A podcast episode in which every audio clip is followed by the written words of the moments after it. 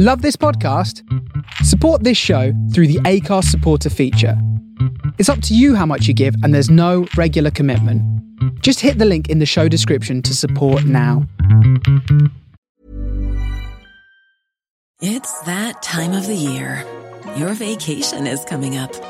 You can already hear the beach waves, feel the warm breeze, relax, and think about work. You really, really want it all to work out while you're away. Monday.com gives you and the team that peace of mind. When all work is on one platform and everyone's in sync, things just flow wherever you are. Tap the banner to go to Monday.com.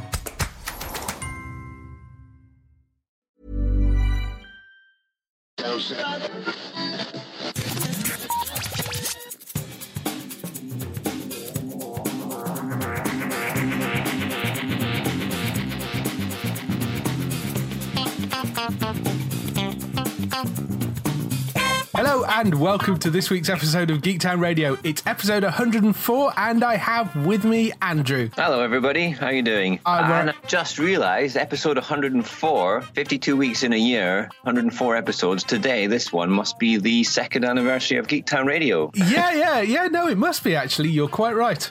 you're, you're, yes, I hadn't, I hadn't made that distinction, but yes, yes, you, it must be. Wow, Two yes. years of this. yes, and I've got you on again for an anniversary episode. So They're coming in thick and fast, yeah. yes, yeah. So, uh, how are you doing? What have you been up to? Uh, doing pretty well, thank you. TV wise, well, we'll go through your weekly list, but yeah, I've been catching up on some of the new things that I've started, um, a lot of which I've enjoyed. Some will come to not perhaps not so much, but uh, yeah, I think we're kicking off with a return of a British classic, aren't we? Yes, yeah. The, well, the first thing on my list certainly was Top Gear. Yeah. Because it, it's come back again. What did you think? I'm assuming you've watched it. I've I've watched it, and I think well, first of all, it's excellent scheduling by the BBC, suitably after the Grand Tour has finished and long before the Grand Tour's second series. Yes, Compared to the previous one, more Chris Harris, more Rory Reid, no Chris Evans, no Eddie Jordan, and no Sabine Schmitz makes it work really well. I thought the three-person format, which they tried to get away from because of the connection to the previous presenters, Yeah. it just it just seems to work better. yeah, I don't think the interplay between the three presenters is quite as slick as the late Clarkson era Top Gear, but yeah, I suppose if you compare it to when James May first started in series two, yes. I was going to say after after one series of Jason Donovan, but it wasn't Jason Donovan, was it? It was Jason somebody else. Yes, yes, it was. I can't remember his name. Lost to the annals of history, that guy. yeah, exactly. I mean, it, it, it's a lot more promising this time around. I think Matt LeBlanc needs to work on a more natural delivery. He seems a bit um, yes, a bit wooden. Um, and, and in fact, bizarrely, although he's the main name, he's actually the weakest link of the three. But I think there's considerable promise there. yeah. The difference is, I think, this time round is although he is possibly slightly weaker in terms of, which is ironic because he's the actual actor out of the three of them. But um, Yeah. yeah, I mean, he, they're not gelling quite as well as you know Hammond Clarkson May, uh, but then you know Hammond Clarkson and May have been doing this for a very, very long time by the end. So Yeah, um, yeah. I, I think that's fine. They'll, they'll get there. They genuinely do seem to like each other. Some of the studio bits, like you say, do seem a little bit forced at the moment, but I, I think it, it will it will settle. You know, it might not settle entirely this season. It might be next season, but I, I think the three of them together are very, very watchable. It it doesn't annoy me like it did when you had the ginger shouty man on on it. No, no, no. Uh, and Eddie Jordan was a bit annoying as well. Yeah, Eddie Jordan was because he seemed just over enthusiastic to be there, which Yeah. you know. Um, a- And I mean, they have said that Eddie Jordan and Sabine Schmitz will maybe pop up as, as sort of guests on some of the things, which is is fine. I don't mind that, but uh, you know, the, the, those three as core presenters, they're all kind of elevated to the same status now. It's not like Yeah. one or two people kind of running the show and, and sort of you know dictating everything that goes on. So it's much stronger than it was. I thought it was quite interesting that they basically had the guest on for almost the entire show as well. I mean, the Yeah. guest was there for a lot longer. True. I, I don't know if that's going to be a thing they're going they're going to run with. I wasn't that uh, to be honest. In the Clarkson era, it was the star in the reasonably priced car. If there was ever going to be a segment that I would fast forward through, it was that bit. Right. Yeah. So having a guest on on a weekly basis doesn't really interest me that much, particularly. But I suspect, as with many things, I'm I'm the, the only one. I, I don't know. I mean that that kind of really depends on the guest, but I I thought it was fine because it allows them to chip in on on certain things, and they've got the kind of uh, reasonably fast car. I think is what they're calling it now, which is the Yes. the kind of new uh, thing, which I think is nice because it, it sort of slightly changes how the the laps are going to work and that sort of stuff. And they've got the old track back, and you know, so so that works quite well. No Stig on the uh, first episode either. no Stig, no, bizarrely, which is.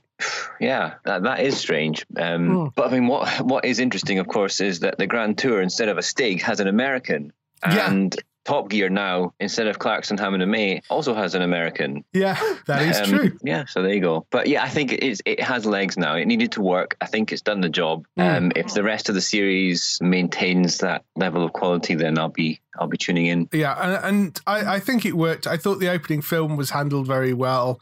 Yeah. Um, and they seem to be having fun with the sort of uh, the the Kazakhstan trip that they did. So yeah, uh, you know, I, I'm optimistic that that it's it's going to be working. And it genuinely, I, I had a look around at some of the online reviews afterwards and some of the newspaper reviews, and it seems to have gone down pretty positively. So Yeah, you know, mi- mixed to positive. I think the people in the in the industry say, isn't Yeah. it? Some people didn't like it, but it, it definitely seemed to go down better than the previous one. Yeah, yeah. So I, I will be interested to see what the numbers are like when they come in for that. Yeah, definitely.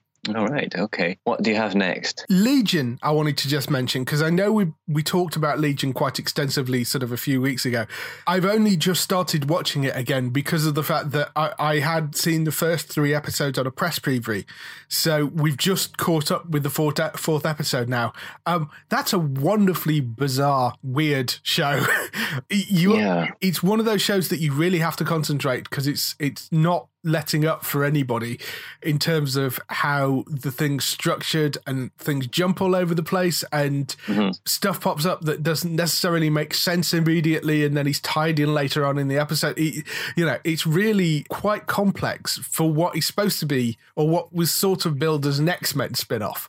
And, and it really isn't at all.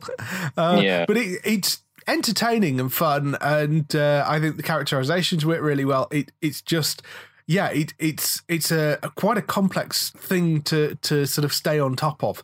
So um, I'm glad to see that sort of carried on. I mean, the first three episodes are interesting because the first two episodes are a little bit confusing, and then the third episode clarifies certain things, and then the 4th e- episode sort of starts to muddy things up a little bit again, with sort of characters being not who you thought they were, and and that sort of stuff. So yeah, it's interesting the way that that's put together, and it's a fairly compact. I think it's only nine or ten episodes or something like that. It's not a particularly long run, so it's really, really nicely packed together, and uh, they're yeah, full of story, all all killer no filler, as they say.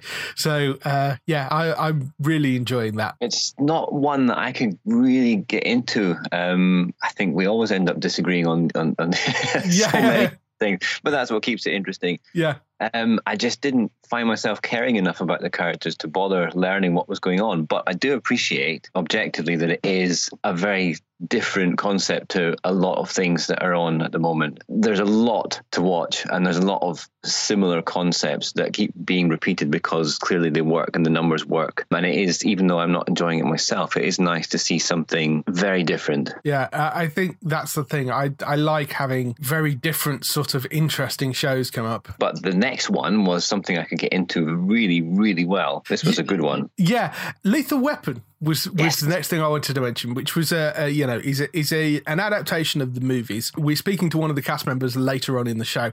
I have to say though, I I really you know when they always come along and say we're doing a TV adaptation of of a film, and they've done like Taken recently and various other things which haven't been, and they always seem to be done a little bit half heartedly. Um, Yes. This really isn't. I mean, the the Lethal Weapon remake is just. I mean, it is big and American and uh, flashy silly. and silly Yeah. in places, uh, but it's it's got a wonderful heart to it. It's got Yes. some amazing ac- action sequences, considering it's done on a TV budget. It's incredibly well put together. The leads are incredibly likable. The casting's very good. I thoroughly enjoyed it, and uh, I've I've actually seen the first two episodes of it, but I, I'm the first one. Y- Yeah, it's well. I I went to a press event in London where they kind of introduced us to it. So I've seen the, the first two, uh, it, but it, it's really good. You know, and not what- what you'd expect for. You know, you wouldn't necessarily expect a, a lethal weapon weapon remake to work so well. No, and what, the other thing that you don't necessarily expect is for it to be on ITV of all places, which No. is tremendous. I mean, I think we could do with more acquisitions of this caliber from ITV. If you're listening, ITV people, then then this this works really well. One little thing I jotted down was really interesting that Damon Wayans, who plays Roger Murtaugh, Yeah, his first role was actually in a, another famous LA based action comedy police movie, Beverly Hills Cop Oh yes, in a bit part. So uh, that, uh, but like you said, the interplay between him and the, the other guy whose name I can't uh, remember. Clayne, Clayne Crawford. That's the one. Far better than I thought it Yeah. was going to be. Not looking forward necessarily to the appearance of Leo Getz, one of the weakest things and the most annoying thing. He's he was the Jar Jar Binks of of the Lethal Weapon uh, film series. Um, but one one little one little niggle, I suppose, the very see-through, transparent political correctness in the remake, updating Trish, the wife, Trish Murtaugh, from a housewife as she was in the 80s films to a millionaire lawyer. Uh, well, you Albeit, see, albeit one who so far hasn't done any work. Uh, Well, yes, but I'm told, as you'll hear in the interview later, because we're interviewing the person that plays Trish. It's a it's a lady called Keesha Sharp, who's absolutely lovely. So we're talking to her later on in the show, but it, that actually makes quite a lot of sense. I I, I don't think it, it was done just for political correctness purposes. I think part of it is the fact that it allows a cop to live in a really nice house. So Well, which is, yes. which is which is always something that they like to do without him sort of apparently taking money, you know, under the table somewhere. To you know, it it uh, it allows a sort of your average detective to have a really really nice property that they can kind of live in. So it makes makes it better on screen. It also has the added advantages as she's the lawyer, you can intertwine her into some of the cases. So it means it can it, it improves how much they can use that character. I don't think it's done entirely for that. Plus, I, I think in this day and age, to have her just as a housewife, which is fine, you know, um, but I, ha- it's fine somebody being a housewife. But I think when they're on screen, if you can do something that makes that character sort of more integral to the plot in some way, Mm. which I think this does. I think that makes more sense. But Okay. um and you've also got like changes about the things with Roger about you know him having had a heart attack and actually wanting to carry on working rather than him wanting to leave the force, which was another change as well. There, there are little tweaks to a lot of the characterizations, which I really Yeah. quite liked. So I, mean, on, on the whole, I think it it works really well. So I, I'm looking forward to the rest of it. I suspect Leo Getz might not be quite as annoying as he was in the movies either. so, so we'll we'll see when that comes up. But um, yeah, it's gone down really really well as far as I can tell.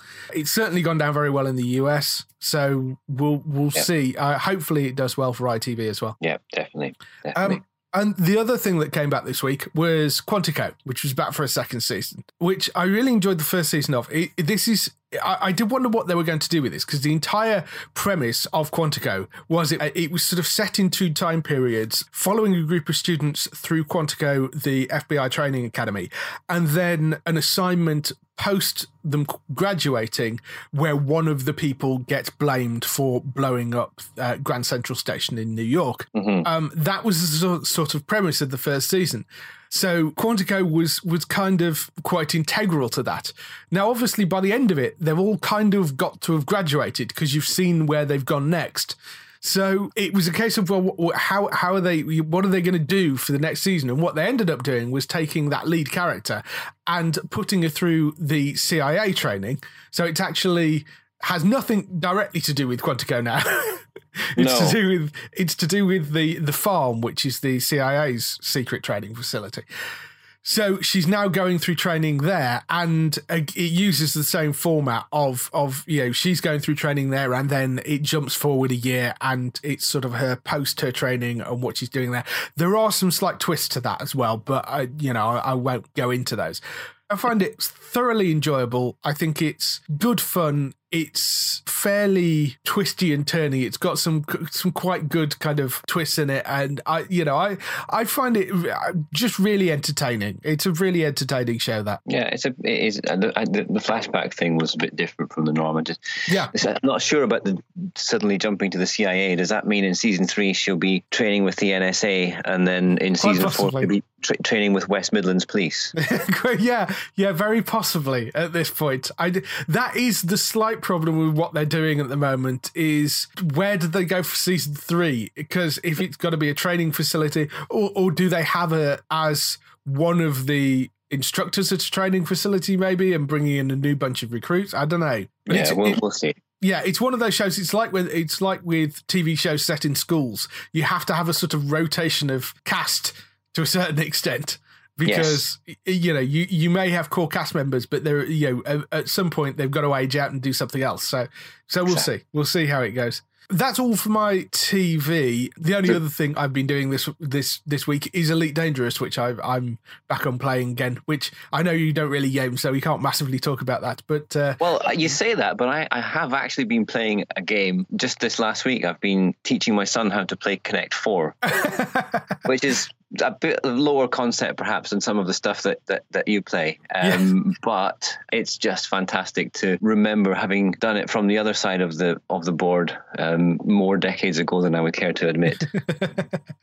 That's fantastic yeah. But uh, TV wise I mean they're not uh, I don't think they're all started this week but let me just I've been watching um, you probably talked about it last week I've been watching 24 Legacy. Yes. Enjoying it quite a lot actually but I can't quite invest in it, in it as much yet as the original at its peak.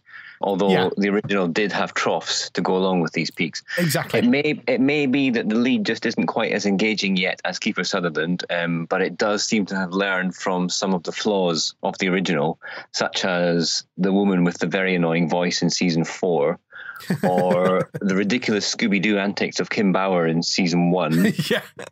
Yes. Um, it is a bit of a stretch to see Gerald McRaney, uh, who's 69, playing the father of Jimmy Smits, who's 61, um, which is a bit odd. Uh, although McRaney does have the potential to be a baddie with the gravitas of President Logan, that sort of thing. I can't quite tell what, which, whether he's going to be white, black, or grey in this one. Yeah, yeah, that's kind of interesting. That that sort of reveal that we had that he he does appear to be on the bad side, and we don't quite know why at the moment. But uh, yeah. yeah, it's a really good show. I'm really enjoying 20, 24 Legacy. I, I actually I think it's it's a bit more ensemble, whereas the you know 24 itself was far more about Jack Bauer, you know, yes. and so focused yes. on him. I, I, think although Corey Hawkins is the lead in this, I think it, it feels rather more ensemble than than uh, you know one kind of standout lead. But I, I, I think he's really good in it. So you know. Yes, yeah, and there's a lot of promise there. I, I, I, think I may be incorrect in saying we're we're going to get a cameo from somebody from the original 24 yes, later on the series. Yes, we are. We're not going to say what. Um, yes. Although that said, anybody that reads the internet probably yeah. already knows. yes, uh, and, we may we may have mentioned it on the show before. Uh, should also mention that if you are a fan of 24 Legacy, Matt and myself do a 24 Legacy podcast over on Entertainment Talk. If you uh, if you want to go and specifically listen to me and Matt drone on about uh, uh, 24 Legacy, so do it. Yes, definitely. a couple of other things. SS GB. You've been watching that? Yes, yeah. I'm a little bit behind at the moment, at the moment, but it's, I have started watching it. Yeah, it's pretty good. I mean, it's a similar concept, obviously, to the Man in the High Castle, but being British and not American, it has much more of a slow burner. Yeah. Um, but due to the lead character inexplicably being given a voice like Bane from The Dark Knight Rises, uh, the BBC was forced to adjust the sound for the second episode because of claims of mumbling, which is quite interesting. Yeah. Um, and again, back for the final time is Person of Interest. You're watching the final series of uh, that? Uh, yes, yes. That was that is another thing that I have started watching again. Yes, it's really good. Bit, slow at the moment. This final season, hopefully, we'll pick up pace quite soon. But uh, I'm enjoying its final outing, and hopefully, will end well. Yeah. the the guy that plays Finch, Michael Emerson. Yes. How old do you reckon he is? He's one of those people that I would say looks like he's probably in his late 40s, but I suspect he's a lot older than that. He's he, he's 62 and he does not look it. Is he really? Yeah, can you imagine 62? I, I said I said about 49, same as you. Yeah, yeah. He does not look 62. No. And just touching on films a bit, because for once when we have these conversations, I have actually seen a film, which is amazing. Yes. And that Lego Batman. Um, the kids Ah. enjoyed this a lot. Yes. uh, obviously. But as a film, it, it just it cannot sit still for any more than two seconds, and I was quite tired and seasick by the end of it. um, if you've ever wondered what an expensive computer being sick for over an hour might look like, then go and go and watch this one. Um, Oh, wow. But then that's just me being cynical. Everybody else seemed to enjoy it. yes. Well, I, I haven't seen it yet. It's probably one that I will watch when it comes out on uh, DVD or onto streaming. So I will I will watch it then. But I love the original Lego movie, and I know this. I don't think this is the same people, but it's sort of some of the same cast. And I love Batman, obviously as well. So Yeah. eh, I'm And this- inclined this to like this. it up. This Yeah. sends it up, which is a good kind of counterpart to the particularly dark latest outing of Batman. Yes. Um, and then lastly, but not leastly, a film that perhaps nobody else besides me has heard of called Rogue One um, has a DVD and Blu-ray release of the 10th of April. ah, yes. Did you not see that at the cinema? Nope, didn't see it. And when I, I did have a chance to see it, it was in that interim period when films are no longer on at the cinema, but the DVD isn't out yet. So you you get this you get this Yeah. twilight zone where you can't actually watch something that you want to watch. Yes, yeah, it's annoying when that happens. It is definitely worth watching. I really enjoyed it. I think it's it's very very well put together. The CGI work is pretty excellent throughout. It was a really interesting idea on how it slots into the other Star Wars movies as well. So I will probably go and buy myself a copy of that when it comes out. I suspect. Yeah, definitely. Think that uh, it's one I want to watch. Like I said, it was when I phoned the branch, which is actually an incredibly difficult thing to do these days. Actually, phoning a branch of a cinema, Yeah. you can't do it directly. Um, but when I did, I was told basically it had been on for I think it was about seven weeks by that point, which is probably long enough. But it was because some something about shades of paint 70 shades of paint or something was was on uh, and that was why it was bumped and that that i found that quite annoying because i think i think i would probably rather watch rogue one than whatever the other thing was about Yes, yeah. Should mention actually, I, they, there are some other things out, obviously, at the moment in the cinema, which I'm quite interested in seeing. Logan being one of them. But uh, if you're near a Cineworld in Birmingham, Cardiff, Crawley, Glasgow, Ipswich, London, Milton Keynes, Sheffield, or Stevenage, they've put in in those particular cinemas something called 4DX. 4DX is a new cinema experience. The idea is that it includes high tech motion seats and special effects like fog and wind and lighting effects and sort of rain and smell and all that sort of stuff is, is piped into the into the sort of back of the the seat in front of you. So as the film goes through the seat will move and it will like fire stuff at you. You may have been on one of this if you've been to like a, a disney world or that sort of place. You know some of they have 4dx cinemas in those sort of places. But they're now starting to actually bring them into normal cinemas. And they have a specific like effects track which is tailored to the movie. So it synchronizes up with all the action on screen it's supposed to be very very good. I have yet to actually manage to try it. I'm hoping to maybe go and try it with with logan this week. It sounds like it would work really well is it not similar to d-box that came out a few years ago maybe i'm getting mixed up so i Um, think this seats just rumbled or, or perhaps a more basic version of what you've just yeah, described that, I think that's a, probably a slightly more basic version of it. But the 4DX Yeah. is is uh, yeah, the seats supposedly move. I don't know how much, but it says high tech motion seats. So um, and special Well, with all- effects and stuff. all that stuff coming out of the seat in front of you that i mean that- that would work i could imagine really well with kind of historical dramas perhaps definitely action films but you probably wouldn't want to go and watch there's something about mary uh, in, in one of those just no, in case No, possibly not. The moment the 4DX films they they're running are Logan, which I think is running till Thursday. It looked like, and then certainly on my on the one in Birmingham, uh, Beauty and the Beast is on there. After that, then Kong Skull Island, Ghost in the Shell, and Fast and Furious Eight.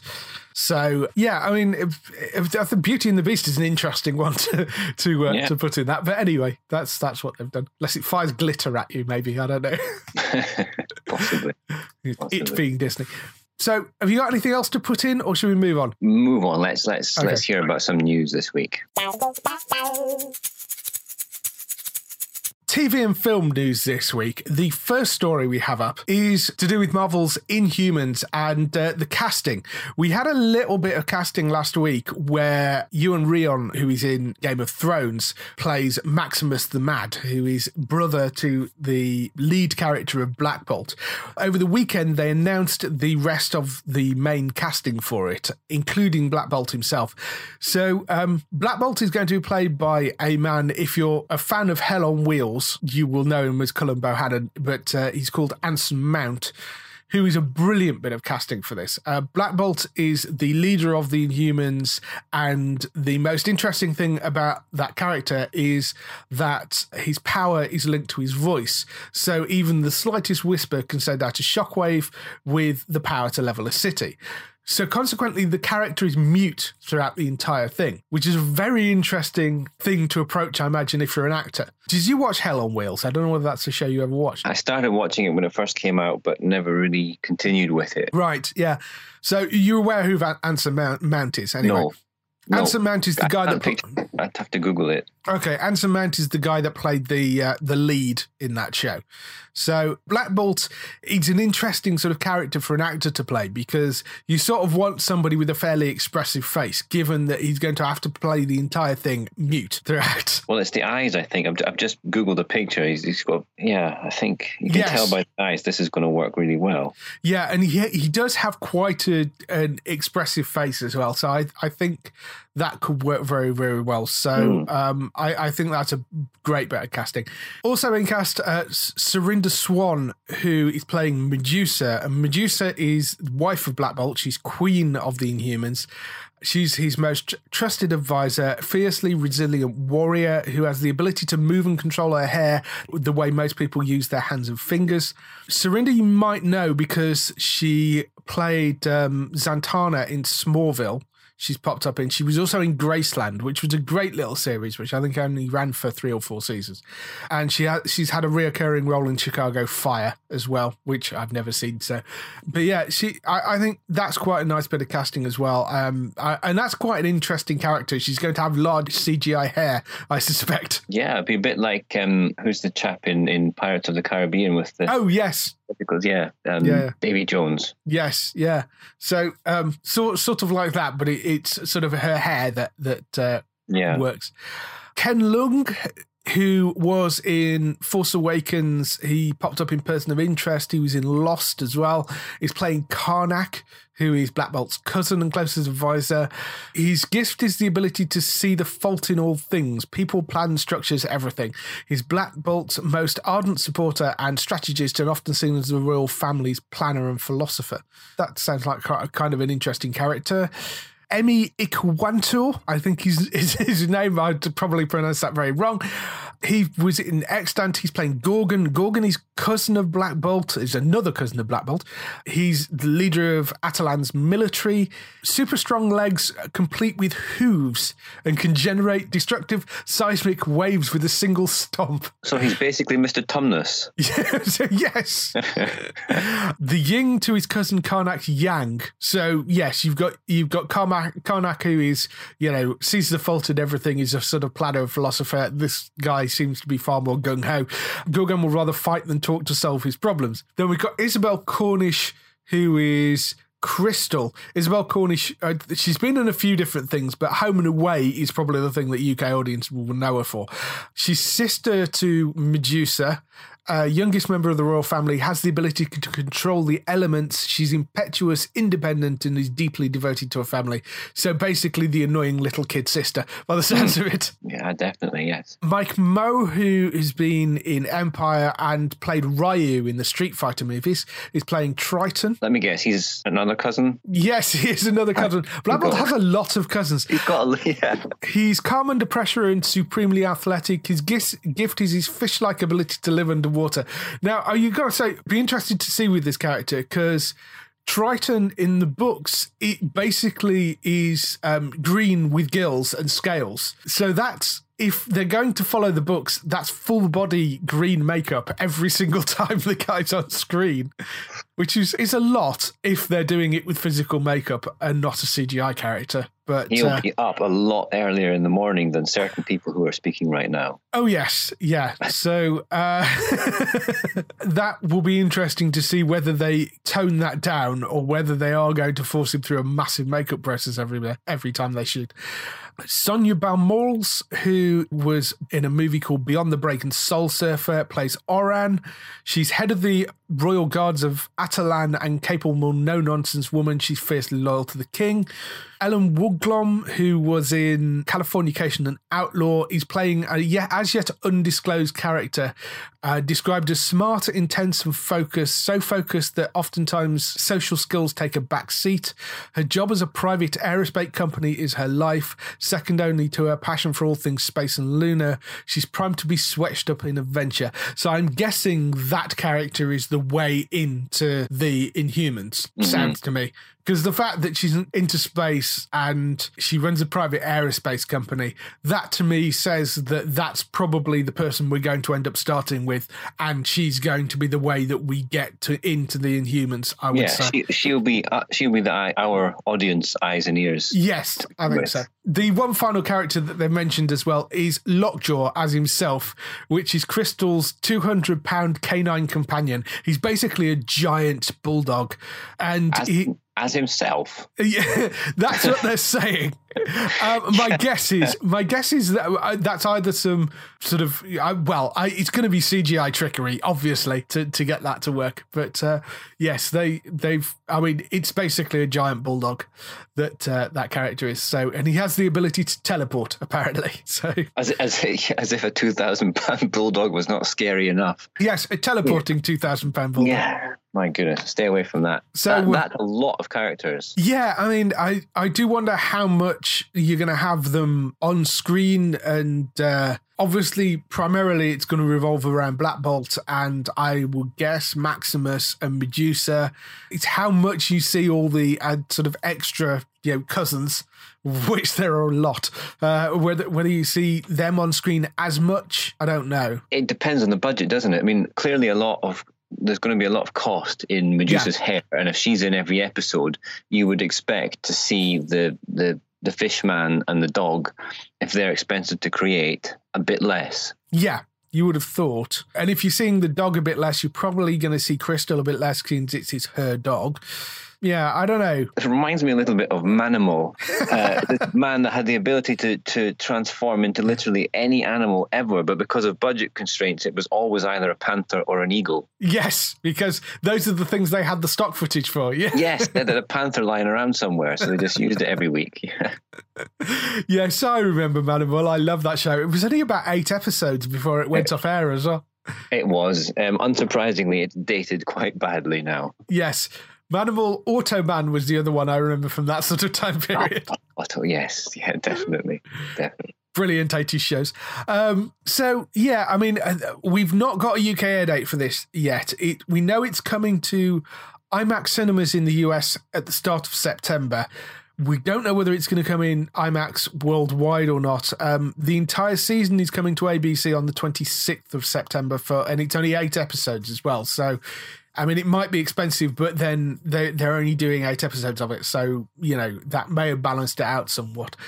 Again, don't know whether it's going to land on a, on a network over here. I I'm betting it's going to land somewhere, but It'll end up on Netflix. It's, it's got that kind of feel about it. quite possibly. I mean, that would be a reasonable place for it, but we'll see. We'll see where it, it turns up. Moving on to some other shows.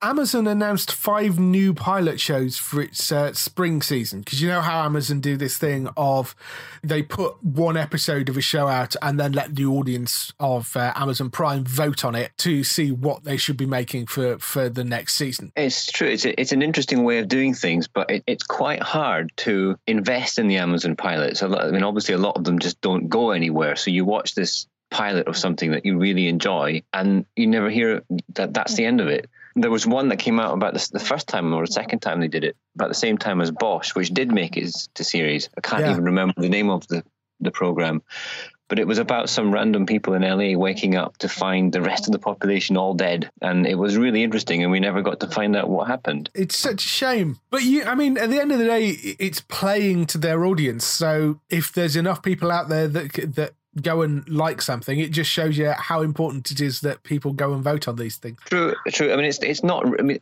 all the other networks and cable, uh, you know, every other production has a pilot. It's just we're just used to not yeah. seeing the pilot. If it if it doesn't go anywhere, we never see it, and that's. It's just a different way of doing it. Yeah, absolutely. And uh, you know, I think Amazon releasing these to the public is a really interesting way of doing it. And we've got some great shows out of it. I mean, you know, Sneaky Pete came out of out of a pilot. We've got a, a Tick reboot coming out of, of the pilots. As you mentioned, Bosch came out of pilots. So, you know, there, there have been some good shows come out of that. I think Men in the High Castle, actually, Men in the High Castle came out of the pilot as well. Yeah, I mean, they're, they're good, interesting shows and, you know, can go on to be quite big. So this time around, there are five shows. There's The Legend of Master Legend is the first one, which is a dark comedy about the life of Frank Lafont, who is aka Master Legend, a homemade superhero whose mission it is to protect the people of Las Vegas from evildoers. Master Legend juggles the demands of justice with the even more complicated demands of his real family who don't see him as a hero at all. John Hawkes from Winterbones, Dawn Lewis from Major Crimes, Shea Whigham from Boardwalk Empire, and a newcomer called Angelica Washington. I don't know. What do you think? Thoughts on that one? Confusing by the sounds of it. It might end up being a fairly straightforward thing. Sometimes it's hard to tell from. You do wonder sometimes the people that write these short blurbs about forthcoming programs if they've ever if they're actually involved in producing it or they're just in the marketing department. Yeah. Um, it, the, I can't think of examples right now, but there are plenty where the description in advance actually ends up bearing very little resemblance to the, the program that you watch on screen. Yeah, I mean, this hmm. basically. I'd, seems... I'd, watch that. I'd watch that. That sounds. Yeah, I mean, it's intriguing. it's, it's superhero based. Uh, it's based in Las Vegas, which is kind of interesting place to, to put a superhero because given that if you've ever wandered around Las Vegas at night, um, it, it's full of people in costumes anyway. Mm-hmm. So, so the sort of you know people in Spider-Man costumes, bad Spider-Man and Superman costumes, trying to get you to take their pictures, to, you know, and tip them. So that's sort of an interesting place to put it. And the idea that his family don't see him as a hero, and he's sort of, uh, I'm assuming he doesn't have superpowers if he's a homemade superhero. Yeah. So I don't know. That, that could be kind of interesting. There's one called Budding Prospects. This is set in 1983.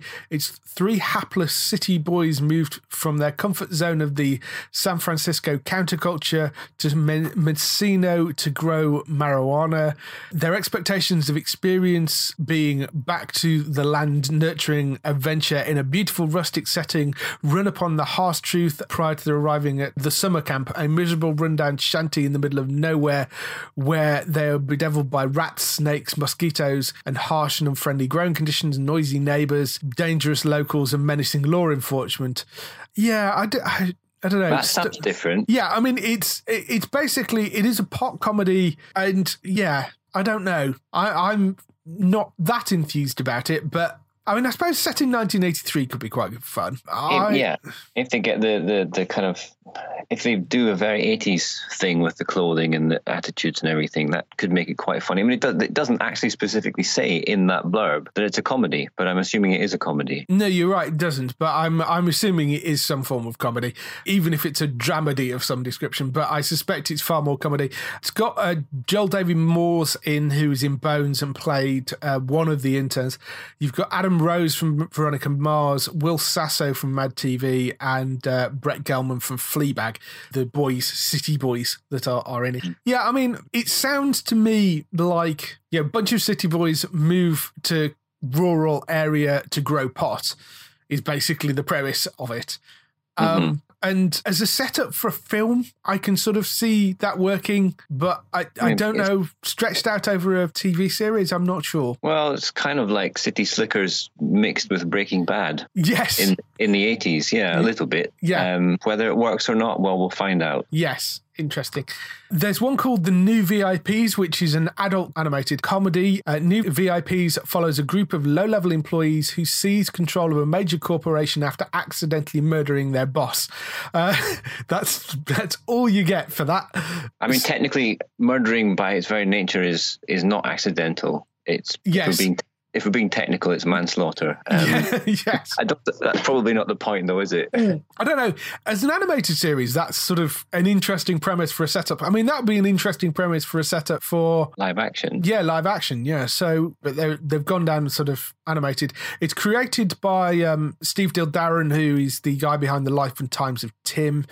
The cast are Matt Braunger from Agent Carter, Ben Schwartz from Parks and Rec, Missy Pyle from Gone Girl, and Jonathan Adams from Last Man Standing. So, you know, it's got a fairly solid voice cast behind it. Uh, I know Life and Times of Tim was not that popular because I don't think it lasted that long, but was sort of got quite good critical reaction, I seem to remember. So that's quite good. I don't know. I mean, animate adult animation I- is not really my thing, but it, what it does make me think of is whatever happened to that one about a He-Man type character living in the real world. I don't know whether it's actually got picked up for a second season. I don't think it has at the moment. I'm not sure. Son of Zorn, that was called. The one. That's the one. Don't Yeah. know what's happened to Son of Zorn. Um, Did it ever make it here? No, it never landed over here. I don't know. Uh, yeah, it ran 13 episodes and received fairly mixed reviews. So I don't know whether it's going to get picked up for another one. But it never actually aired over here or hasn't Right. yet. Whether Right. it will turn up at some point, I don't know. But I will be quite interested to see it. Yeah, I was intrigued by that. But yeah, as I said, adult animation, I don't think is really my thing. I would watch it if it was a particularly interesting concept, but I would probably err nearly always towards something live action if, if it was a choice for that particular time slot. I have actually watched the first episode of Family Guy I've, I'd watched in a very long time.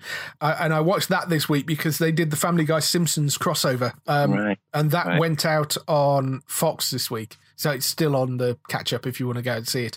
But uh, yeah, that that was, and that's the first one I've watched in a while. And that is a fun show. I do enjoy that. But it it depends whether you like Seth MacFarlane's humor or not. And I know that that's a bit sort of, you know, some people were very turned off by Seth MacFarlane's stuff. So I, I don't know. I mean, I'll show my age by saying that I used to really, really enjoy watching Beavis and Butthead.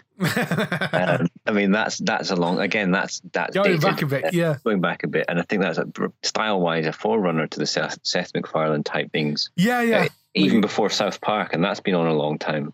Yes, yeah, South Park's been going a very long time.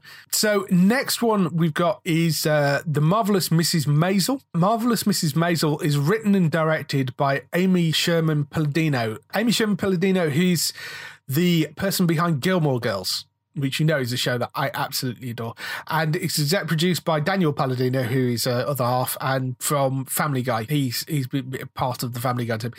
So it's set in 1958 Manhattan. Midge Maisel, which is played by Rachel Brosnahan, who was in House of Cards, has ever, everything she ever wanted the perfect husband, two kids, and an elegant Upper West Side apartment, perfect for hosting Yom Kippur dinner. But her perfect life is suddenly taken an unexpected turn as a Midge discovers a previously unknown talent, one that will change her life forever. She charts a course that takes her from her comfortable life on Riverside Drive through a basket houses and nightclubs of Greenwich Village as she storms the world of stand up comedy, a course that will ultimately lead her to a spot on Johnny Carson's couch. The marvelous Mrs. Maisel stars uh, Michael Zegan from Boardwalk Empire as Midge's husband, Joel Maisel, Alex Borstein from Family Guy as Susie Myerson, Golden Globe winner and three time Emmy winner Tony Shalhoub as from Monk as Midge's father, Marin Hinkle from Two and a Half Men as Midge, Midge's mother. So set in 1958 Manhattan, which is kind of interesting. Well, the the period side of it is interesting, but I think everything else doesn't really appeal to me that much. Yeah, it's sort of housewife becomes stand-up comedian. Basically, it seems to be the Yeah. premise of it. I don't know. I it's difficult. I I- I know what you mean. The description doesn't sound very inspiring, but I like the people behind it. I like the casting. So I don't know. It's possibly one I will watch to see what it's like, I think. But yeah, the description itself doesn't make it sound massively inspiring. So No, and I I don't pilot maybe single episode maybe just don't see a series in that. But you know, I've I've been wrong once or twice. I don't know. It, it's difficult because it is about her journey, or it sounds like it's basically about her journey from being this sort of well to do housewife to being a stand up comedian. And as a limited run, that's fine. But where do you go after that? exactly. Once she's a stand-up comedian, then what? It's just a film about. It's just a series about somebody being a stand-up comedian. Which, you know, is, is, is fine in some cases. But yeah, I don't know. I mean, it's it's Louis, isn't it? It's Louis or Seinfeld, which is, Yeah. you know, but set in the 1950s. So I don't know. Mm, I'm Mhm. not sure. And then uh, the last one we've got is a documentary about a famous Manchester band, isn't it? yes. Well, it is called Oasis. Yes. Um, but no, it's not a documentary about a famous Mancunian band. It's based on the cult hit novel Book of Strange New Things. It stars Richard Madden from Game of Thrones, and it follows a chaplain who is sent into space to help esta- establish a colony on a distant planet. What he ends up discovering is not only puts his faith to the test, but life as we know it.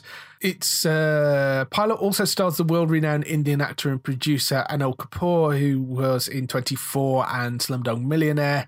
Played the host of the of a millionaire in the in the show. He runs the head of base of operations. Michael Shaw, who's in Limitless as BG, and Jet Tool, Antje Trauer. Anta Trower. Okay, there you go. She was in uh, Man of Steel as Granger. Mark Addy from Game of Thrones as well as Halloran.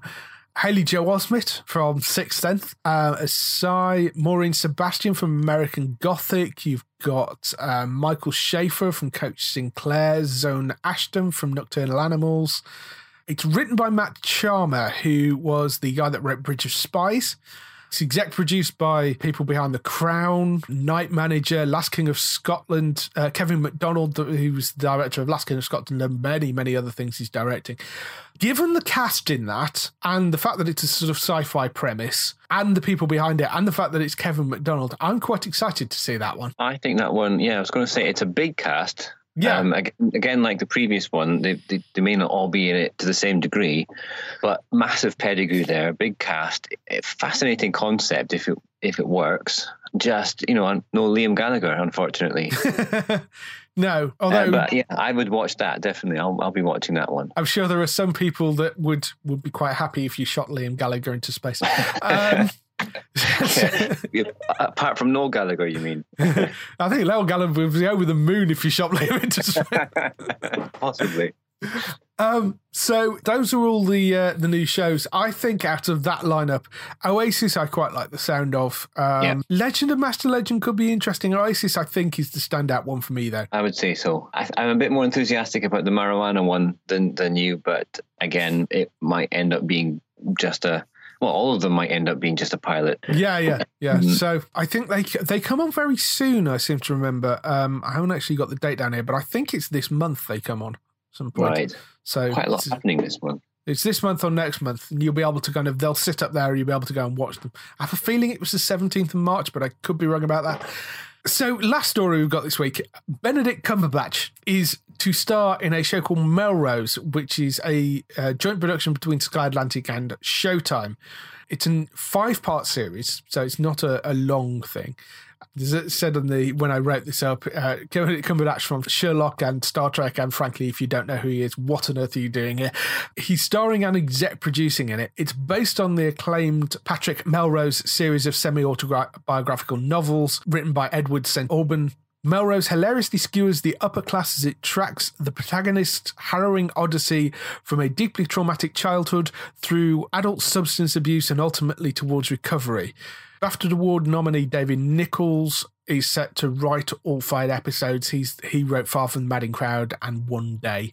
Cumberbatch is playing Melrose, an aristocratic and outrageously funny playboy who struggles to overcome the damage inflicted by an abusive father and a mother who tacitly condones his behaviour. What's interesting about this is asked in 2013 if he could play literally any character in a Reddit Ask Me Anything. The character he picked was Patrick Melrose.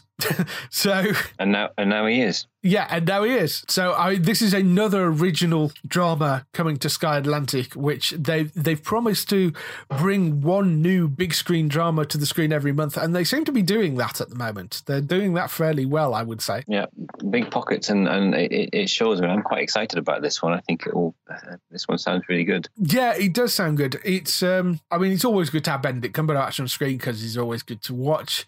This is obviously a project that he's very passionate about because he's wanted to play this for a very long time. So yeah, I'm I'm kind of looking forward to this. I think it could be good. And the, as a general rule, the Sky Atlantic original stuff has been up there with HBO quality stuff in quite a lot of places. I think they've been doing yeah. very well. So yeah, uh, I think it's, it's, Britain's kind of version thereof, yeah. more or less. But do, do you remember the Mary Whitehouse experience? Yes. In that, and our millennial listeners won't have a clue what I'm talking about. But in that, Rob Newman played a character called Jarvis, who appeared periodically in a dinner ja- in a smoking jacket. Yes, that is exactly what I'm thinking of when I'm picturing uh, Patrick Melrose. I know it's going to be completely different, um, but I'm laughing about it already, and it hasn't been made yet. Yes, yeah, I can see what you mean. Definitely, yes. Uh, Mary Whitehouse experience. Go and look up clips on YouTube. They're they're very very very funny. Uh, oh, what if you if you don't want to watch it all, then at least find History Today because History uh, Today was brilliant. I promise you, you will laugh out loud. yeah. Final bit of news. Go on. Yes, you had what something you wanted to add. It's not about a production, but it's about a platform. YouTube. Yes. YouTube has uh, Google owned YouTube has announced that it's going to begin streaming of US network and cable channels for something like $35 a month. This notion is referred to, I think, as cord cutting and yes. is probably quite frightening to more traditional suppliers of, of television. There's no date for it yet, and it is only the US for now, I'm not even not even the whole of the US at the moment. Yeah. But I think it's reasonable to say we should expect a lot more of this sort of thing in the next few years. Absolutely. Um, and it's probably not a stretch to imagine people like Apple working on a similar service. Yeah, I mean, it's interesting because you are going to get more and more of this. What it causes problems with over here is when they get stuff exclusively, because then that's another service you have to buy. Well, that's it. You've got your your satellite or your cable or your free sat. Eh, well, uh, obviously, if you have free anything, then it's free. But you still have your TV license as well. Yeah. Then you have five ninety nine or seven ninety nine to Netflix, another seven ninety nine to Amazon, and then occasionally you've got something like Fear the Walking Dead, which appears on BT's obscure whatever it's called thing that nobody has. Yes, BT TV, I think it's called. That's it, and then you wait for that to come out on on uh, DVD, and then of course when the backup option of DVD ultimately ends, um, it's not going to be tomorrow, but uh, you, you, can reasonably yeah. expect that physical discs will stop existing at some point. You have this issue of multiple subscriptions. Yeah. Uh, and that, that that problem is not going to be fixed because no no one platform is ever going to have all the content that you want. No, that is true. But as we say, the best way uh, we've said a number of times, the best way to get the the best and broadest selection of stuff if you're on a budget is to not get Sky TV, but get Now TV, get an Amazon Prime subscription, and get Netflix. And those three are are fairly cheap to do individually. They're certainly less than a standard Sky subscription, and will give you three times the amount of stuff. So you know all those in a free, free view box, which is you know 50 quid one off fee or whatever that will cover pretty much everything the only problem with that of course if if you have a perfectly functioning television set that isn't yet a smart television set, then you still have to get a smart TV first in order to be able to do all that, unless you want to watch things on iPads and, and that sort of stuff. Yes, that is true. Although you can get boxes that plug in to the TV that will convert them into smart TVs. So right. So that is your way around that. And they're not that expensive either. I mean no, you can no. you can get those for sort of, you know, 30 quid, 50 quid, something like that. If you go and look on Amazon or wherever, you can find various boxes that will do that. So, you know, there, there are options out there for people. Or, um, I mean, one of the cheapest ways to do it and give you some gaming actually is to go and buy an old PS3. that will yeah, well, also I still, do. I, I still have a new PS. Well, say that it was it was new when I bought it, and a PS3, and it is still a very very good thing to have under the TV for for all the stuff that it can do besides playing games. Yes, yes, play, playing games and uh, installing apps on it to uh, to allow you to to watch various different things. It's quite good, and and it makes a great Blu-ray player. So you know, yeah, um, exactly. The, if you, you know, go and find a, a cheap PS3 on second hand somewhere, that's that's one way of doing it. That is all the news for this week. Next up, we'll move on to our interview.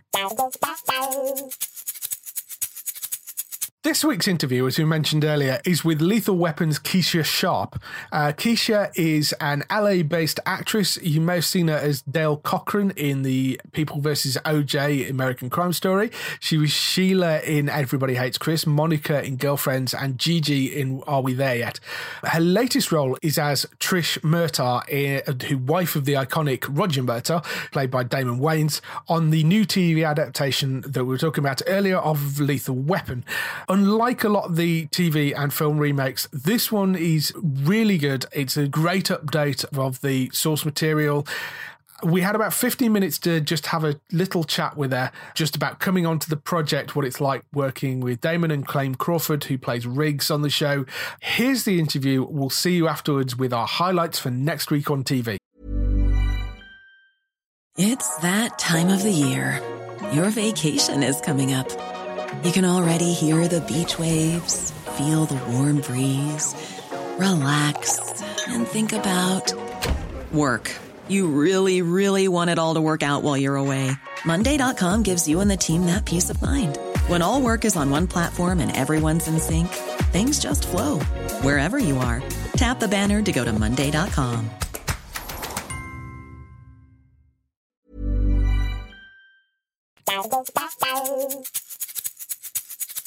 Hi, Keesha. Hi, how are you? I'm okay. How are you? I'm good, thank you. Good. Thank you for spending a bit of time today just to talk about your new TV show. Absolutely. so you're playing Trish Murtaugh on Lethal Weapon. Start off with the obvious question: Were you a fan of the original movies? Oh my goodness, I was a fanatical fan. I still am. Um, so much so when I I, when I read the script, well, before I read the script and I heard they were doing a remake for t- television, I thought, how are they going to make that work? and so once I read the script, Matt Miller's script, I was so excited to be a part of it. Um, I wanted it really bad. So when I read the script, I was like, oh gosh, I want to be in this um, in this television series, and it happened. So I'm really grateful. I've seen the first couple of episodes and really enjoyed it. One of the interesting things is they don't directly copy from the films. It's sort of updated and mm-hmm. and things have changed. One of the mm-hmm. thing, one of the differences is with your character. She's a, a, a, lawyer, which I don't think she was in the original. I could be wrong about that, but no. Um, no, so, no, no, you're you're right. She was she's a, she was actually a stay at home mom. Yeah. Um, for the we found out by the third movie that she was a writer. Right. Um, but before that, she was stay at home mom, which is beautiful. There's you know I always say there's nothing wrong with that, but they yeah. have they've updated it in, in such a way of 2016 in a way that this woman can do it all. Really, she can have a high-powered um, job, a high-powered defense attorney, yet be a loving mother and a loving wife, and be supportive and be the breadwinner. Um, yeah, and that's okay. And so it was really lovely that they included that in this uh, 2016 version. Uh, and also, you know, Riggs is now from the South, and yeah. um, and and also Roger in terms of the Roger in the movies, he wanted to retire. He wanted to be done with the job. As he says, he's too old for this bleep, you yeah. know. but in our in our TV series, our Roger just had a, a massive heart attack. Yet he wants to keep working. He, they, I, I love these two characters that they they fight for those who can't fight for themselves, even when their lives are on the line. You know. It's yeah. I, I love it. Yeah, the two leads are are uh, Damon Wayans and Clayne Crawford, and they uh, yeah. they work so well together. It was it's a really good duo. Yeah, yeah I should should also say the the series has just been picked up for a second season as well. So congratulations on that. Thank you so much. Thank you. What's it like working with uh, Damon and uh, Clay? Oh my goodness. Um, it's a ride. um, they're so they're their chemistry is great, and then the chemistry with Trish with the two of them is so dynamic as well. So I find myself laughing a lot, and I say this a lot that I had I had to make my Trish fall in love with um, Roger for his humor. Otherwise, I would never get through the show because he has me laughing all the time. Yeah. And the same with Clayne. Those two together are so funny. And um and I also it also helps me say stop, you know, Trish say, you know, it's not funny. Stop making me laugh. Like in in the scene. Uh, um so yeah, it's it's a thrill to work with the both of them. That's another interesting change as well. Is the fact that the in the original films they were more kind of you know uh, comedic and, and straight guy, whereas now you you've Mhm, kind of mhm. got two comedians because I mean Damon Wayans is a hilarious guy uh, in himself anyway. Absolutely. But they've put that through to the characters, which I thought that was that was a really nice move. Yeah, I think so too. So do you end up sort of playing the straight man sometimes in those scenes? Absolutely, with the absolutely with him and with um Clayne, with the two of them, she gets moments where, but she, that she gets to be the you know the fun of the joke. Or- Yeah. But at the end of the day, it really is her trying to keep them on track. She's kind of like the mother to the. I hate to say mother as that's my husband. You know, it's my husband, but you know, she kind of keeps them both. she keeps them both in line, and she's the the. I'm going to say the heart between. I can't put the. I don't know the right word to use, but um, she kind of is the glue. That's the word I'm looking Yeah. for. The glue that holds the two of them together, and that wasn't the case in the uh, films. No. So it's nice to see that kind of dynamic. Yeah, yeah, it, that works really well. And you've also, because she's a lawyer, you've got this interesting possibility of her getting pulled into more of the police storylines as well. Absolutely. You'll see that by, I think it's, you guys will see that, you'll see that this season. You'll see it at the first season, that you'll see Yeah. her. I always used to, before I saw the script, because I didn't know they were going to do and, and she would be pulled into some of their cases, but I thought that would be a great, just like you said, it would be a great thing to happen. And it does, it does eventually happen. You'll see um, Trish and her, um, her element for sure and how that, how that affects the three of them. Yeah. It's a really great episode. You'll see. Yeah. Yeah. You've also got the uh, the two kids as well in in the show, uh, Ch- Yes. Chandler and Dante. How, how is it dealing with uh, Yeah. the the teenage kids on set? Oh, please. They're so well behaved. they both have great parents. So they're really great kids. Really different. Um, it's funny, they kind of play the opposite of who they are on, on, on screen because Dante is like the musician and he's the creative. Um, and Chandler is more of the brains. You know, she's very, very smart and uh, Yeah. Not that Dante isn't, but they're just different, left brain, right brain. It's interesting that Yeah. their characters are written opposite than who they are. um, but they're wonderful. And I and I, I gotta say, I love the idea of you. You said you've only seen the first two, but you'll see how parents of 2016 deal with the things that you have to deal with today with social media and boys and girls, and how different it is than when I was growing up, where you know there was no. Well, I won't tell you all the stuff that's coming up, but it's interesting to see these two parents deal with that in a way that doesn't um, make their children cut them off and not communicate with them. There, it's a very fine line of how you raise kids today, and I think we're touching on that really well in, in the t- TV series. Yeah, yeah, it's great practice as well because you, your your little boy's twelve years old, isn't he? I think so. Yes. so, so you're about to hit Yes, this. 12. Absolutely. I'm a little nervous, but I'm I think we're going to do just fine, but it is scary these teenagers today. They have to deal with so much in society and Yeah. it's just a different time and you have to figure out how do you balance that without being too too strict because that's going to make them do what, you know, run and Yeah. keep the line of communication, you know. Yeah, absolutely, absolutely. It's a, it's a much harder job for parents and kids these days. I think sometimes. Yeah, I think so too. You, you were a huge fan of the original uh, movies. Have you actually met any of the original cast or, or Darlene Love who played the role in the films? No, I haven't. I haven't met anyone. We're always making, you know, putting it out there anywhere, anywhere we can. Where we're like, we're wouldn't it be great or interesting if we can figure out a way to have Danny Glover or or Mel Gibson or Darlene Love somehow in the series or as, as a cameo. I don't know what that would be, but it would be pretty cool. You know, um, we always talk about that. So we, I haven't met anyone yet, Yes. and with a big yet. it would be interesting to bring them in as maybe your parents or, or something like that, you know? yeah, yes, absolutely. My, you know, my my like grumpy dad or something. That'd be good. Who used to be a cop and now I've married a cop. I don't know. That would Yeah. be co- totally cool. Yeah, that would be brilliant.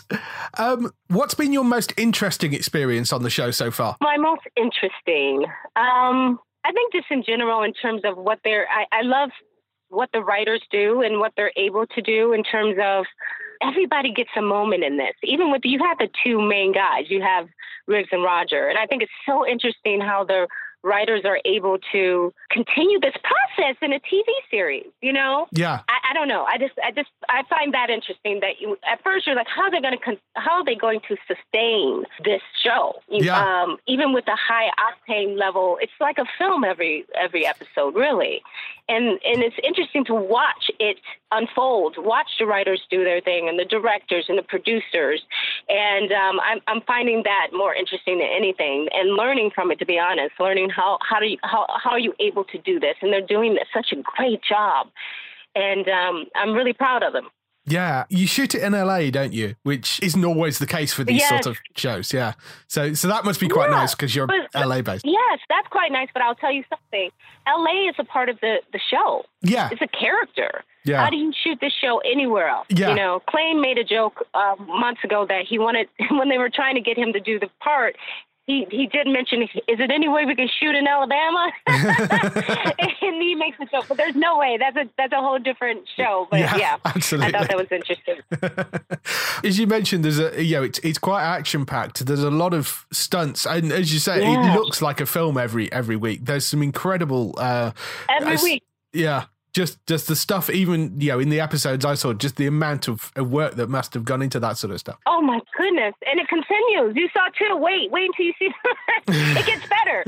Um, it's pretty amazing that we're. It's pretty amazing that we're able to. We, you know, all of us are able. Not me. You know, I'm just saying we as a show Yeah. are able to do such big production on a television series, and uh, also our show has. That's what's so great about the show. It has heart. It has drama. It has comedy, and it has action. And you can't say that about any show that's on television. We kind of hit everything in such a way that people like to escape through our show. And it's a feel good show. You know, it's not too dark. It's it's not. It's just kind of perfectly balanced. I think. Yeah, I mean, g- given that one of the main leads is a, is essentially a suicidal cop, you, it's quite it- it's quite Yep, funny yep. for for a show that has Yeah, that as a yeah, lead right? element. Yeah. Um, Yes. with all the action stuff, is that something you want mm-hmm. you'd like to get involved in a bit more? Absolutely, you'll see one. I, you'll, you'll see something coming up. I won't tell you what, but Yeah. she does. Uh, I shouldn't. Maybe I shouldn't even say that. But the thing I've always said was, I do not want to be the damsel in distress. I'm a boxer. I, I'm a Krav Maga fighter. I, I want to. I want to. I want to be the one who's rescuing them.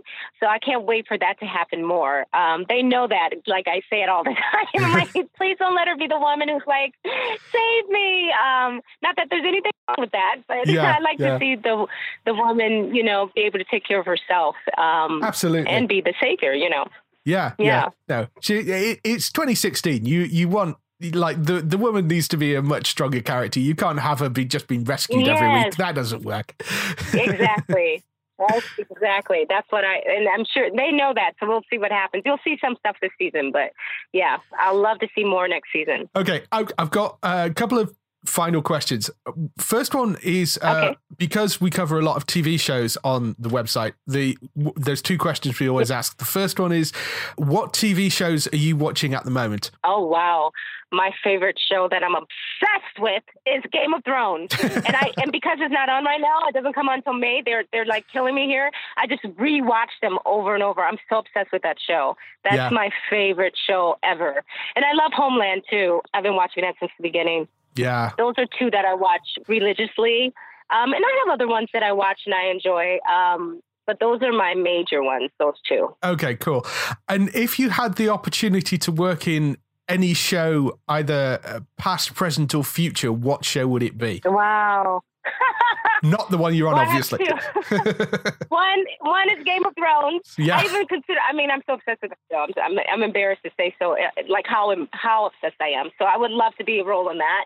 Like they have some brown skinned sister that they didn't know about. I don't know how that would work out.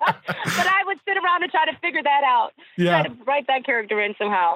Um, and then I love Golden Girls. It's one of my favorite shows. Oh, wow. I watch that still today. I love that show. So I would say I'll put a comedy in there and say um, Golden Girls. Awesome, awesome. That that's one we've never had before. I like that. Really? Oh, good. Brilliant. Okay, well, thank you for spending a bit of time with me. I'm looking forward to Absolutely. uh, the the show comes on fairly soon over here, so I'm I'm looking forward to being able to watch the rest of it. It's a it's a Oh, great I show. I can't wait for you to see it. Uh, I can't wait. I'm like literally. You saw. You said you saw two episodes. Wait, Yeah. it gets so. It, it gets better. You know, it's so good. It, it's a really great, great show. So thank you so much. Awesome. Right. Have a great day. You too, honey. Okay. Bye bye. Cheers. Bye. So that was the interview with Lethal Weapons Keesha Sharp.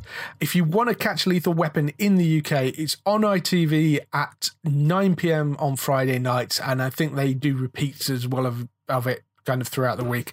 So uh, go and check on ITV for that. Next up, we have highlights for next week on TV. So, highlights for next week on TV. You might notice we cha- slightly changed this from being just air dates this time round. The reason being that I, I the air date stuff was getting quite long winded, and I thought it was probably better just to have us pick out a few things that is coming up in the next week. If you want to see all the air dates, updates, and changes, you can go to geektown.co.uk. You'll find them all on there on the website. One quick renewal I did want to mention, which I forgot to put on the list Star Wars Rebels has been renewed for a fourth season, which is not unsurprising at all. no. Oh. That's that. There's no cancellations this this week, are there? No, no cancellations, I don't think, this week either. So, um, next week on TV, things that you probably should look out for BattleBots. Um, just before Top Gear came back the, this week, they also brought back Robot Wars as well, which is great fun. And uh, BattleBots is the sort of bigger US, slightly more violent version of Robot Wars. Uh, so that's on Spike from 8 p.m. on the 8th of March. That is for that's for its second season. Uh, do you watch either of the robot battling programs? I haven't seen BattleBots, and I haven't seen the new Dara fronted Robot Wars, but I used to watch it periodically when Craig Charles was was was in charge. It's worth going to watch, particularly the Robot Wars one. I, I really enjoyed. I, depending how you feel about American commentators, the BattleBots one might annoy you. But it Probably would because they generally cannot stop talking for two seconds. They, Yeah. they, they, they have to fill every silence. It's like when you watch their hockey and, and Yeah, sports hockey, coverage. ho- ice hockey is a prime example. They're either talking all the time or somebody's playing a Hammond organ. They just they, they, they do not they do not like silence at all. Yeah, that's very true. So yeah, uh, but I mean, there are American commentators. It's a different feel on BattleBots. It's it's uh, the commentators are there live. It's not put on afterwards. It is interesting because the bots are very very different, and they kind of restrict the number of flippers and things. So the battles are far more violent. That they go in much more for the destruction rather than trying to flip the other bots over. So it, it's it's really interesting. You do see some quite vicious robots in that. It's it, good show, but that's on Spike. That's BattleBots season two on eighth of March at eight pm. Once Upon a Time is back for the second half of season six, possibly final season, maybe. We don't know yet. They're certainly talking about this being a great season of change. So if it does come back for a seventh season, it's going to be very different when it arrives back. But that's turning up on the 8th of March. I'm always very behind on Once, Once Upon a Time. I really need to go and catch up. I think I'm probably. I probably am on season six, but only just about at this point. So, Right. uh, I think I stopped about season three. yeah, it was when it probably went off TV. You probably stopped. I would have thought, but it, it's now on Netflix, and it is a great little show. And they managed to kind of keep revitalizing it, you know, and adding new characters in and that sort of stuff. But they have said that if it comes back for a seventh season, there are going to be some major changes to it. So we'll see where that goes. Designated Survivor also back for the second half of season one. That's on the 10th of March on Netflix. Have you got Netflix? I can't remember whether you've got No, Netflix. don't, don't have Netflix. Um, and that one I want to watch. It's not a Netflix original, is it? So I should. No. It should come. It should come out on disc at some point, and I Yeah. hopefully will be able to watch it. Yeah, it, it should come across on disc, I would have thought. Kiefer Sutherland as the US cabinet member that finds himself becoming president. Uh, It was really good, really fun. Kiefer's always great on screen. Very good, twisty, turny plot. That I really like that. Gadget Show back for a 25th season. That's on Channel 5 on the 10th of March at 7 p.m. Now, with adding Craig Charles on this show. And I, I think with this show, it's one of those things that you tend to drop in and out of. And what they're trying to do with this series is make it less. So people do that a lot less. So the idea is that they are going to try and make it so it's shot very close to the release of, of the show. They're they're like shooting it a few days beforehand, so they're probably in the process of shooting it now. They're in mm-hmm. they're they're shooting it in custom built studios in Birmingham, and the idea is that it, it will be the most up to date it can be before it comes out, which I I, I think's kind of interesting and different. Well, given the pace of development of technology these days, you film Yeah. it a week early and the stuff's obsolete by the time it goes to air. But that was that was sort of the point. Was the tech stuff comes out so quickly? They wanted to be able to make it as close to air date as they possibly could. So Yeah. they're they've obviously they're going to have film sequences, but they are looking at things like the Nintendo Switch uh, this week. So they are putting gaming stuff back in as well. So I I think it's going to be worth a watch because it is a, a new lineup, twenty five seasons in. But that's on the tenth of March on Channel Five at seven pm. You think that they presumably that with an Apple event coming up this month, they'll, they'll presumably include that. I would have thought so, yes. I would have thought that'll get some coverage. Yeah, okay. Big Little Lies. This is Sky Atlantic's latest new big drama. It's a HBO show. It's from David E. Kelley, who is you know very well known writer. Starred Reese Witherspoon, Nicole Kidman, Shailene Woodley. It's about conflict, secrets, and betrayals and murder in a tranquil seaside town of Monterey in California. There have been trailers all over it on Sky Atlantic at the moment. It's coming on the 13th of March. It's 9 or 10 p.m. I haven't got the time down here, but uh, it's called Big Little Lies. Looks quite good. And given the writer and the casting, I think it's going to be one to watch. Yeah, David E. Kelley of Friends, presumably. I think you might be thinking of somebody else. He wrote Ali David Crane. David Crane, I'm thinking of. Uh, David E. Somebody yeah. else, yeah. Okay. Uh, Sorry. David David E. Kelley was the man behind Ally McBeal, uh, Boston Public and Boston Legal. Ah, oh, Boston Legal. One of yes, Boston. Well, if he's the man behind Boston Legal, then it should be quite good. Although, of course, if it doesn't have William Shatner in it, then it, Yeah. you knew Yes. that was coming at some point. I, I do. You had to get a William Shatner reference in, and that that was the opportunity. Um, so yeah, that's that's coming on the thirteenth of March. I, it, it's difficult to tell exactly what it's going to be about, but it looks like it could be quite Yeah. interesting. So so we'll see. And finally, Vampire Diaries back for the second half of its final season, season eight, on the 14th of March at 11:55 p.m. This will arrive, so just scraping in before midnight. I love that show. It's it's been a good run. It's been really fun. So I'm looking forward to seeing how they wrap things up in the end. I'm also looking forward to the end of it, but, but for different reasons. Gosh. Sorry.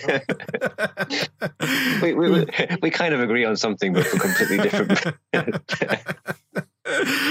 And on that note, um, I, I think we should probably end unless you've got anything else you want to add in. I've, I've got a couple more titles that I just wanted to run by. With hopefully, on. The BBC's very, very excellent line of duty is due back extremely soon. In fact, we should hopefully have an air date for it perhaps later this week. Okay. Although the BBC air dates are quite hard to come by. Yes. Fargo, Ewan McGregor playing two brothers, and the- the tone of Fargo this time sits very well with his early performance in Shallow Grave. Yeah. Looking forward to that one. It's mm-hmm. one of the best things around right now, Fargo. Yeah. Um, it is back in the USSR on the, no, back in the USA on 19th of April, so shouldn't hopefully be too much longer here. I wouldn't have thought so. No. Prison Break, we've been asked about that back in the US in a few weeks' time, but no UK buyer yet. No. Gotham, any news? What the kapow boom is going on with this one, Batman? It is on Channel 5. Channel 5 have got the rights to it, but they are holding on to it at the moment. For what reason, I have no idea. But they are saying the only thing they will tell me is it will come later in the year. They did talk about maybe summer. Why? We're getting very close to the date for the third season in the US, and we're going to start getting the usual comments Yeah, uh, and uh, what what has possessed them to hold it this long? I don't know. It's one of those occasions, although you know our stance against streaming, but what do they expect to happen at this point? You know. Yeah. So you, you, yeah. I mean, why they are holding it on for so long, holding on to it for so long, I have no idea. It seems like an idiotic move on the part of Channel Five, but they have it. So, so five, if you're listening, we need some answers, please. I have asked them repeatedly. The only thing they can say at the moment is that they think it's going to be. I think they said possibly summer. It may be later though. I mean, you literally could have a have a point Are you- where they're airing it as the next season is going out in the US. So who Yeah, knows? uh, Which is ridiculous, but It does. Somebody, there must, there, yeah, there'll be a reason. We just don't know what it is. That doesn't make sense. I yeah Last, last two things. Um, Game of Thrones, that Yes. little known program about swords and stuff. It seems to have slipped a bit further from the end of July, uh, end of June to July, according to Liam Cunningham. yes I Um, saw that. a, a teaser appeared on the internet and whose hand was holding the sword and why it's important. I suppose there'll be forums and things dedicated to that very question. Yes, Um, Emilia Clarke, who plays Daenerys Targaryen, said season seven will blow your mind, although, in fairness, she's unlikely to say otherwise. Uh, True. there are only 14 episodes left, and then a rumored prequel from 2019. So, more news on that if we have it. Uh, what do you think of that? Well, I, I'm all up for having a prequel. In all honesty, because I love Game of Thrones so much, I will happily let them continue the story as long as it's the same quality that it was. I think that could be quite interesting. There's enough history. It's like Lord of the Rings. You know, there's enough history that already set up by George R. R. Martin that you Yeah. can dive back into it. I think without any problem at all. Yeah, I just, I mean, it, it, yeah, exactly. It would be, it would be presumably a prequel about the Mad King or whatever. But I think a Game of Thrones prequel crossover with the Sons of Anarchy prequel would be uh, brilliant. would be brilliant. And we're we're all about crossovers these days. Yeah. Um, last but by no means least, um, probably the biggest TV air date news for the whole week. Keeping up with the what are they called, Kardashians. Season 13 begins on the 12th of March at half past I Don't Care on Channel Something. Do we really have to end on the Kardashians? Um, Surely and, on, and, on, and on that bombshell, And they seem to have ditched that, which is which is a shame. yes, which is a shame. So yes, I think we've been on long enough. We should go Yeah. now. No, I'm, I'm going off to look up History Today clips on YouTube. That's what I'm going now. Good. Well, I shall leave you with my usual ending spiel of uh, if you want to find the latest UK air dates and uh, news and TV information, you can go to geektown.co.uk throughout the week and get all the latest stuff. If you want to get in touch with your questions or comments, you can email podcast at geektown.co.uk. You can leave a message on the website post. You can find us at Geektown on Twitter, at Facebook at facebook.com forward slash geektown, on YouTube at youtube.com forward slash geektown, or on Instagram at geektown UK. That is everything. We shall see you next week. Bye bye. Bye.